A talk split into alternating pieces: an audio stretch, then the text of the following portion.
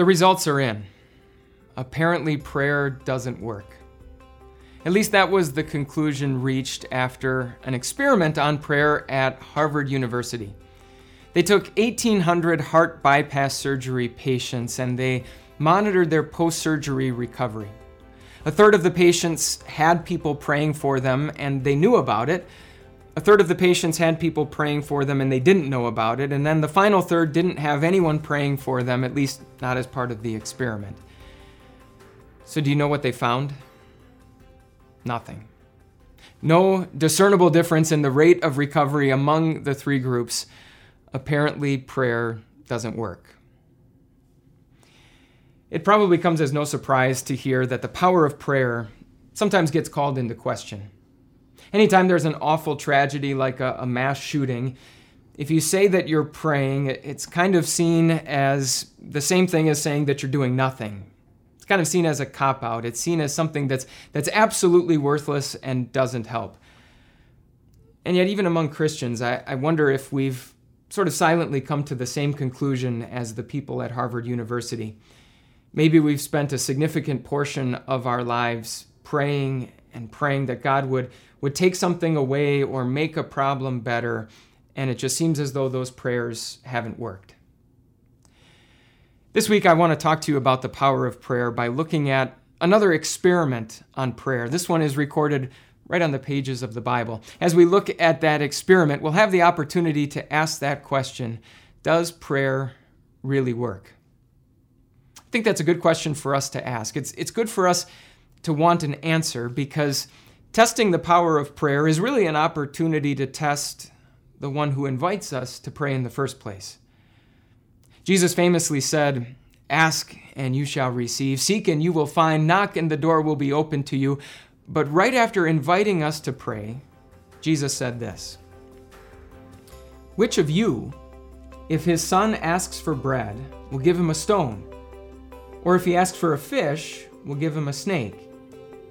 If you then, though you are evil, know how to give good gifts to your children, how much more will your Father in heaven good, give good gifts to those who ask him?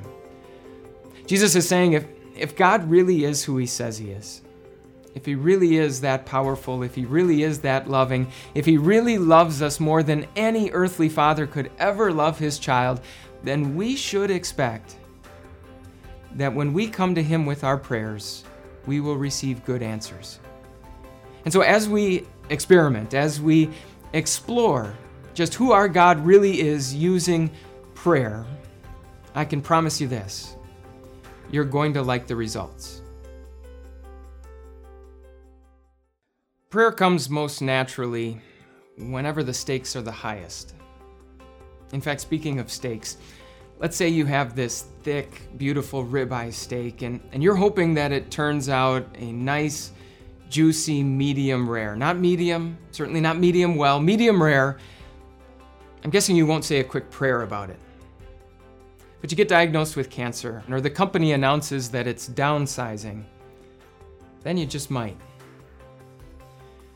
What's really at stake when we pray? That's the first question we want to consider as we look at this experiment on prayer that we learn about in 1 Kings chapter 18. Here's how it happened. The king of Israel, King Ahab, and the Lord's prophet Elijah were sort of at each other's throats. Each one was fed up with the other, but for very different reasons. Elijah was upset with Ahab because Ahab had led God's people away from worship of the one true God and into worship of a false god named Baal. In contrast, Ahab was upset with Elijah because through Elijah, God had announced that there would be a famine in the land. And in fact, for several years, there had been absolutely no rain in Israel. So Elijah proposes this experiment. The prophets of Baal are going to set up an altar to their God. Elijah is going to set up an altar to the Lord. Both of them will pray, and whichever God answers by sending down fire to consume the sacrifice on the altar, that God is the true God. Now, what's important to note is what's at stake for each of the parties in this experiment. For Ahab, he just wants it to rain. He just wants rain and the crops that would come along with the rain. But Elijah, Elijah wants God's people to turn back to him. In other words, what's at stake for Ahab in this experiment is stuff. What's at stake for Elijah is souls. Just like King Ahab, we might be very quick to pray whenever the stakes are high, when it's our health, our security, our protection that's on the line. But it's then that God would want us to know that the stakes for prayer are actually much higher. That prayer is not just about getting the good stuff that God has that we want. No, prayer is about the soul of the one who is praying. God invites us to pray. God wants us to call on Him in every trouble because prayer is evidence that He is our God. And God wants nothing more than to be our God. God knows that all idols, all false gods are worthless and none of them can save us. He said through the prophet Isaiah, There is no God apart from me, a righteous God and Savior. There is none but me. It can be frustrating when the stakes are high and it seems as though prayer isn't working, but it's then that we need to remember that as high as we might think, think the stakes are, they're actually even higher. When we pray, we might not always get the stuff that we want, but when we pray, God has the soul that He wants. I must be doing it wrong. Whenever something doesn't work, that's a natural response to have. And in a world that is driven by and obsessed with results and constantly finding new ways to measure those results, when it doesn't seem as though our prayers are working, it's a natural thing to think. Maybe I'm doing it wrong.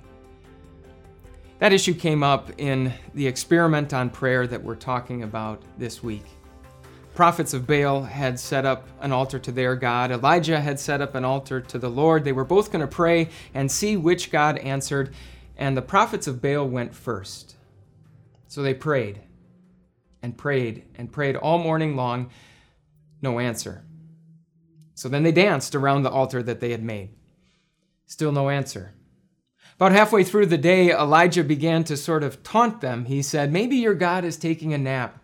Maybe he's away from his desk. Maybe you just need to be louder to get his attention. And they listened. Not only did they get louder and louder, but we're told that they actually used swords to cut themselves. They made themselves bleed. And we're told that this was their custom. This was their strategy for prayer. They thought that they had to earn their God's attention and his answer to their prayers. Do you think we might ever pursue the same strategy when it comes to our prayers. That if it doesn't seem as though they're working, we, we think that maybe we're doing it wrong. Maybe we need to pray longer or more sincerely. Maybe we need to sort of tidy up our lives so that God is more inclined to give us what we're asking for. In one way, shape, or form, we convince ourselves that, that somehow we need to earn God's attention or earn His answer to our prayers. Let me say this clearly that is not how prayer works. It's no accident that when Jesus taught us how to pray, he told us to begin with the words, Our Father in heaven. Because of what Jesus has done for us, the God of the universe is our Father. He is as pleased with and as proud of us as any earthly father could possibly be of his children. And so it's no wonder that if we think that we somehow need to earn God's kindness or his favor with, with our performance, that he would actually be insulted by that. I mean, if you had a child who thought that the only time you were ever going to do something nice for them was when they did something good first, you'd be insulted too. Jesus actually addresses the proper strategy for prayer when he says this When you pray, do not keep on babbling like the pagans, for they think that they will be heard because of their many words. Do not be like them, for your Father knows what you need before you ask Him. If it doesn't seem as though our prayers are working, it's not because we're doing it wrong. No, instead, because we know that God is our Father in heaven, we can be confident that whatever He gives us is right. Martin Luther once said, All the world thinks that God is the poorest and most dull witted student there ever was. If he would just listen to us, then all would be well. I don't know if you've ever felt quite that strongly about it, but maybe you have grown impatient and frustrated with God because no matter how much you prayed, God didn't seem to be taking your advice. How specific should we be when we pray? It's interesting to think about that question in light of this experiment that we're looking at this week. On the one hand, you could say that it's very specific. Prophets of Baal had their altar, Elijah had his altar. Whichever God sent down fire to consume the sacrifice on the altar, that was the true God. That's pretty specific. But it's interesting to note that when it came time for Elijah to pray to the Lord, he wasn't that specific at all. He didn't dictate to God exactly what he needed to do. He simply said this Lord, the God of Abraham, Isaac, and Israel, let it be known today that you are God in Israel, and that I am your servant. Answer me, Lord, answer me, so that these people will know that you, Lord, are God, and that you are turning their hearts back again. How general is that prayer? Couldn't we say that very same thing no matter what issue we might be dealing with? Lord, however you decide to work this out, demonstrate that you are who you say you are. Demonstrate that you are God and lead people to know that you are God. See, the beauty of bringing our issues to God and sort of leaving the specifics up to Him is that turns out God knows a tad bit more about the situation than we do. He sees the entire picture, not just of our lives, but of the lives of everyone around us, and He knows how to handle each situation the best. We see this perfectly on display in the life of our Savior Jesus. When he prayed to his Father in heaven the night before he died, he came with some specifics. He wanted, if at all possible, to avoid the agonizing suffering that he knew was ahead of him, and yet at the end of that prayer, he said, Not my will, but your will be done. You see, prayer is an opportunity not for us to get God to bend his will to conform with ours. Really, it's an opportunity for us to bend our will to conform with his. There's a Christian author who likes to put it this way. He says, God is going to give you exactly what you ask for in prayer. Or he's going to give you what you would have asked for if you knew everything that he knows. The beauty of bringing our issues to God and leaving the specifics up to Him is that no matter how God decides to answer our prayers, that prayer of Elijah will be answered. He will show that He is God, and He will show that He is good. So, does it work? All week long, we've been talking about this experiment on prayer between Elijah and the prophets of Baal. We've talked about how Elijah knew the right stakes of prayer. He knew that the people's hearts were on the line. He knew the right strategy for prayer. Unlike the prophets of Baal, he didn't try to earn God's attention or his answer. We've talked about how Elijah knew the right specifics of prayer, how he didn't dictate to God exactly what he needed to do. And so, how did God respond?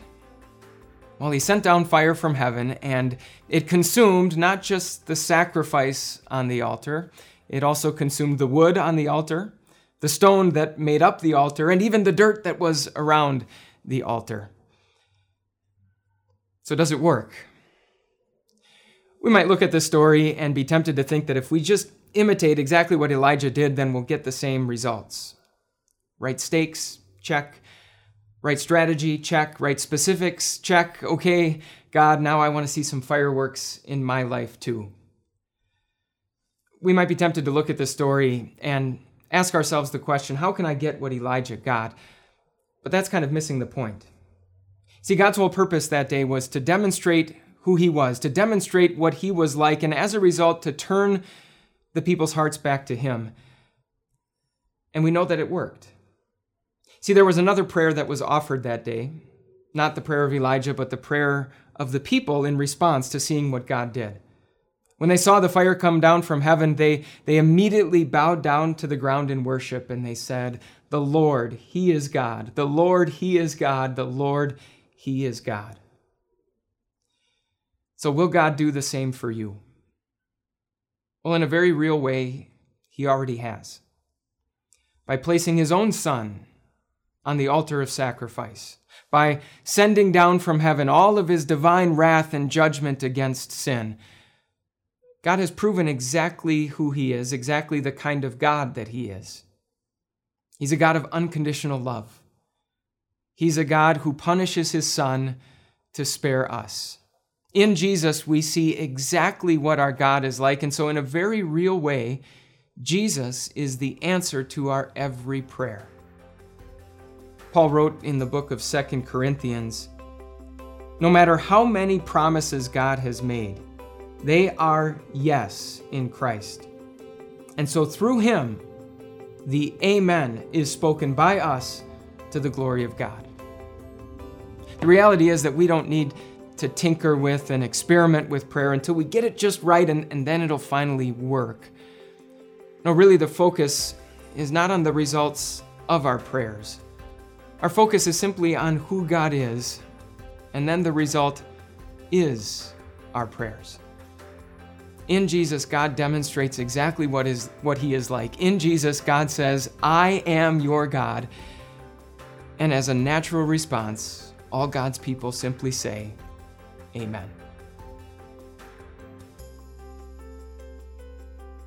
Hey, hey, it's Pastor Mike. Thanks for listening today. This is actually something else I think you'd really enjoy, and it's our latest podcast from my friend C.L. Whiteside. Uh, I could gush about CL and his gifts and the message he's bringing to the Time of Grace community. But instead, I'm going to let CL tell you in his own words what his podcast is all about. Something that's been on my mind has been when did this cancel culture begin? And people start saying this person is done or they're dead to me. And what makes cancel culture intriguing is that if you aren't angry like the majority of people are also angry, and you're not saying I'm done listening to them or I actually forgive them, you get canceled too. So you can't forgive somebody and want to move on and not want to dwell on it your entire life? Join me, CL on my podcast, The Non Microwave Truth. Search The Non Microwave Truth wherever you listen to your favorite podcasts.